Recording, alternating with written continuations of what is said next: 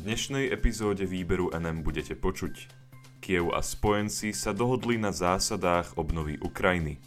Vojenská podporná nadácia finančne pomáha terapeutickým táborom pre ukrajinské deti.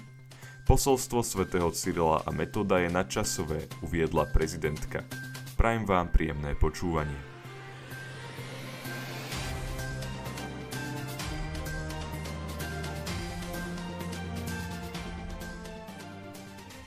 Kiev a spojenci sa dohodli na zásadách obnovy Ukrajiny.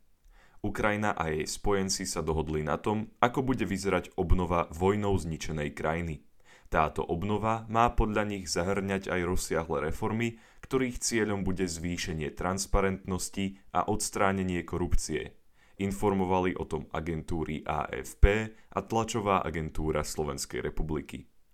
Lídry približne 40 krajín v meste Lugano na juhu Švajčiarska na záver dvojdňovej konferencie podpísali Luganskú deklaráciu. V tomto dokumente sa zaviazali podporovať Ukrajinu počas obnovy krajiny zničenej vojnou.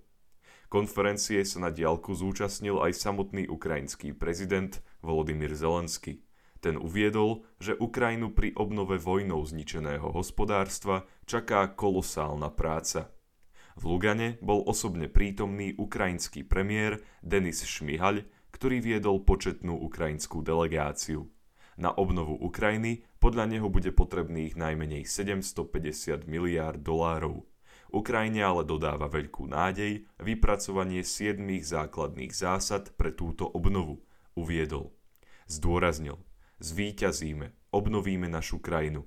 Musíme všetko, čo bolo zničené, urobiť lepším, ako to bolo. Medzi zásadami, ktoré boli na konferencii prijaté, sa uvádza aj to, že rozhodujúcu úlohu pri obnove krajiny musí mať samotná Ukrajina a že tento proces bude sprevádzaný reformami. Na Ukrajine je podľa dokumentu potrebné systematicky posilňovať právny štát a odstrániť korupciu. Agentúra AFP pripomína, že už teraz množstvo štátov Ukrajine pomáha miliardami dolárov. Pri takom veľkom objeme peňazí sa objavili obavy z možnej korupcie a preto bol Kijov vyzývaný, aby urobil proces rozdeľovania pomoci transparentnejším. Ukrajina podľa rebríčkov Transparency International dlhodobo patrí medzi najskorumpovanejšie krajiny sveta. V Európe sú skorumpovanejšími krajinami už len Rusko a Azerbajdžan. Podľa Šmihaľa ale jeho krajina pracuje na vyriešení tejto situácie a to aj prostredníctvom digitalizácie verejných služieb alebo zadávania objednávok. Cieľom je znížiť množstvo ľudských interakcií, čo vedie k zníženému riziku výskytu korupcie. Cieľom súčasného ukrajinského vedenia nie je podľa neho bojovať proti korupcii, ale znemožniť ju. Veľkú časť financií, ktoré budú využité na obnovu Ukrajiny, by podľa neho mohol tvoriť zhabaný ruský majetok.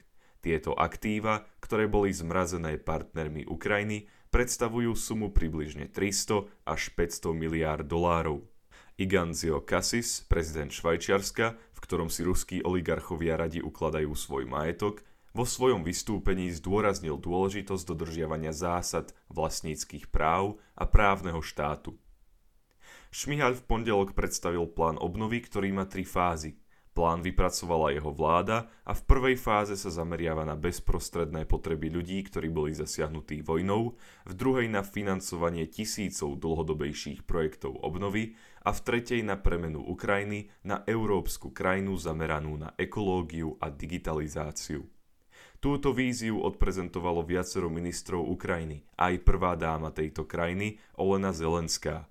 Lídry Ukrajiny mali takisto navrhnúť, aby si spojenecké krajiny adoptovali konkrétne regióny Ukrajiny, aby v nich mohli obnovu zničených objektov realizovať adresnejšie a efektívnejšie. Británia ponúkla, že by sa mohla ujať Kievskej oblasti. Francúzsko by sa mohlo zamerať na Černihivskú oblasť a svoju pomoc v takejto podobe ponúkli aj Austrália a Dánsko.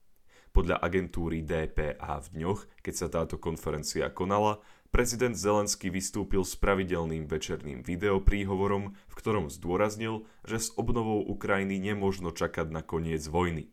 Zároveň povedal, že sa Ukrajina musí stať najslobodnejšou, najmodernejšou a najbezpečnejšou krajinou v Európe. Takisto uviedol, že je potrebné začať pripravovať krajinu na zimu, obzvlášť čo sa zásob energií týka. Vojenská podporná nadácia finančne pomáha terapeutickým táborom pre ukrajinské deti. Slovenská vojenská podporná nadácia pokračuje vo finančnej podpore terapeutických táborov pre ukrajinské deti, ktorých domovy boli zničené bojmi. V etnografickom komplexe ukrajinskej dediny, nedaleko Kieva, sa teraz koná tretí 12-dňový turnus terapeutického tábora – na základe informácií od Pavla Vitka, člena správnej rady vojenskej podpornej nadácie, o tom informovala tlačová agentúra Slovenskej republiky. Vitko priblížil. V tábore sú spravidla deti, ktorých domy v mestách a dedinách ako Buzova, Mila, Irpiň, Berezivka, Cherson či Chústomel sú po bojoch zväčša v ruinách keďže školáci, ktorí predtým žili svojim šťastným detstvom, by mohli potrebovať často aj psychologickú pomoc, súčasťou ukrajinského organizačného vedenia tábora sú dvaja psychológovia. Spomínané tábory sú organizované na základe skautských princípov. Organizátori pri táboroch využívajú aj poznatky pochádzajúce z izraelského systému pomoci deťom, ktoré prežili podobné traumatické udalosti. Na Ukrajine je o tieto tábory veľký záujem, preto organizátori pripravia ešte dva turnusy. Každý turnus je organizovaný pre 15 detí. Vojenská podporná nadácia je schopná tábory finančne podporovať aj vďaka výťažku z aprílového benefičného koncertu Očami srdca – v spolupráci s nadáciou ho organizovalo Ústredie ekumenickej pastoračnej služby v ozbrojených silách Slovenskej republiky a ozbrojených zboroch Slovenskej republiky a nadácia vďaka nemu okrem sumy 16 tisíc eur, ktorá poputovala na detské tábory, mohla menšími sumami pomôcť aj rodinám pri renovácii ich obydlí, ktoré boli zničené vojnou. Posolstvo svätého Cyrila a svätého Metoda je nadčasové, uviedla prezidentka. Posolstvo svätého Cyrila a svätého Metoda je nadčasové a univerzálne. Vieru a vzdelanosť na vtedajšom území Veľkej Moravy šírili aj iní, no solúnsky bratia sa stali kresťanskými spolupatrónmi Európy. Na sociálnej sieti to uviedla prezidentka Slovenskej republiky Zuzana Čaputová. Čaputová napísala – ich nadčasovosť a múdrosť potvrdzuje aj citát, ktorý akoby predbehol dobu, keď svätý Cyril pred kňazmi obhajoval rovnosť ľudí aj národov. Či nepadá dážď od Boha na všetkých rovnako, alebo slnko tiež nesvieti na všetkých, nedýchame na vzduchu všetci rovnako, ako sa teda vy nehambíte pripomínať len tri jazyky a chcete, aby všetky ostatné jazyky a národy boli slepé a hluché? Svetý Cyril a svätý Metod podľa prezidentky našim predkom sprostredkovali vieru a vzdelanosť, ktoré sú základnými hodnotami, na ktorých dodnes stojí naša civilizácia. Na územie Veľkej Moravy priniesli aj poznanie a múdrosť, ktoré ľudí obohacujú a písmo a slovo, ktoré nezraňujú, ale umožňujú šírenie nádeje. K výročiu príchodu solúnskych bratov sa vyjadril aj slovenský premiér Eduard Heger. Ten na sociálnej sieti napísal – Dosiahnuť zjednotenie a spolupatričnosť je náročnou úlohou. Pozitívnu inšpiráciu v našich dejinách nájdeme práve v príbehu solúnskych bratov, ktorí prišli na Veľkú Moravu, aby tu rozšírili vieru, vzdelanie a kultúru. V týchto časoch vnímam, že každý z nás potrebuje trocha viac viery, že dobro a úcta sú ešte stále hodnoty, ktoré nezmizli z našich životov. Nástrojom nám môže byť práve vzdelanie, ktoré vychováva a vzbudzuje záujem o svet okolo nás. Ďakujem vám za to, že ste si vypočuli tohto týždňové vydanie výberu NM a dúfam, že sa budeme počuť aj budúci týždeň. Do počutia.